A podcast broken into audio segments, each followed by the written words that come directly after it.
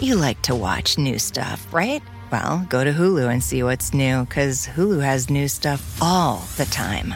Like Vanderpump Villa, the new docudrama starring Lisa Vanderpump, where first class luxury meets world class drama. A new season of The Kardashians starring The Kardashians, of course, and Grand Cayman, Secrets in Paradise, the sizzling new reality show set in the tropical Caribbean. It's all new and it's streaming now on Hulu. At Capella University, you'll get support from people who care about your success. From before you enroll to after you graduate, pursue your goals knowing help is available when you need it.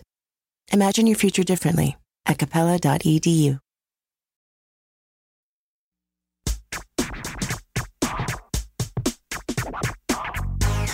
Grammar Girl here. I love Christmas music in general, and one song I think is especially cute goes like this I want a hippopotamus for Christmas. Only a hippopotamus will do. But being Grammar Girl, the song also gets me thinking about the plural of hippopotamus, because it's a common question. Is it hippopotamuses or hippopotami? Dictionaries list both plurals, and both forms regularly appear in writing that you'll see today. The word originally comes from Greek, where it meant river horse, and it came into English through Latin. Hippopotami is the correct Latin plural form and still regularly appears in scientific writing. But words that come into English can also shed their Latin plurals and take the more anglicized S or ES form.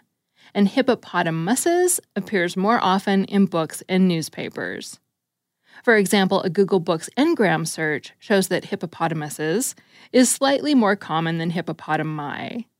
And a New York Times Chronicle search shows that the Times clearly favors hippopotamuses. Hippopotami hasn't appeared in that paper since the 1930s, according to that search tool.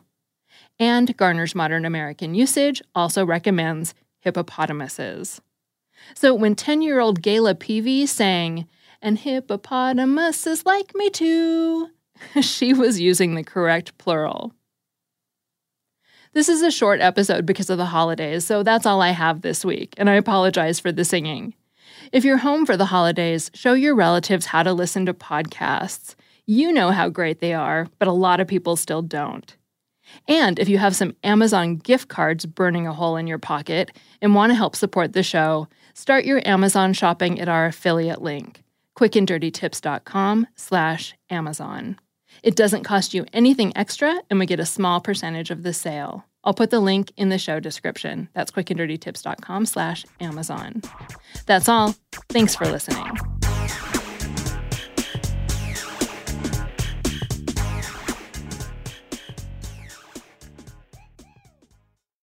Reese's peanut butter cups are the greatest, but let me play devil's advocate here. Let's see. So, no, that's a good thing. Uh, that's definitely not a problem. Uh, Reese's, you did it. You stumped this charming devil.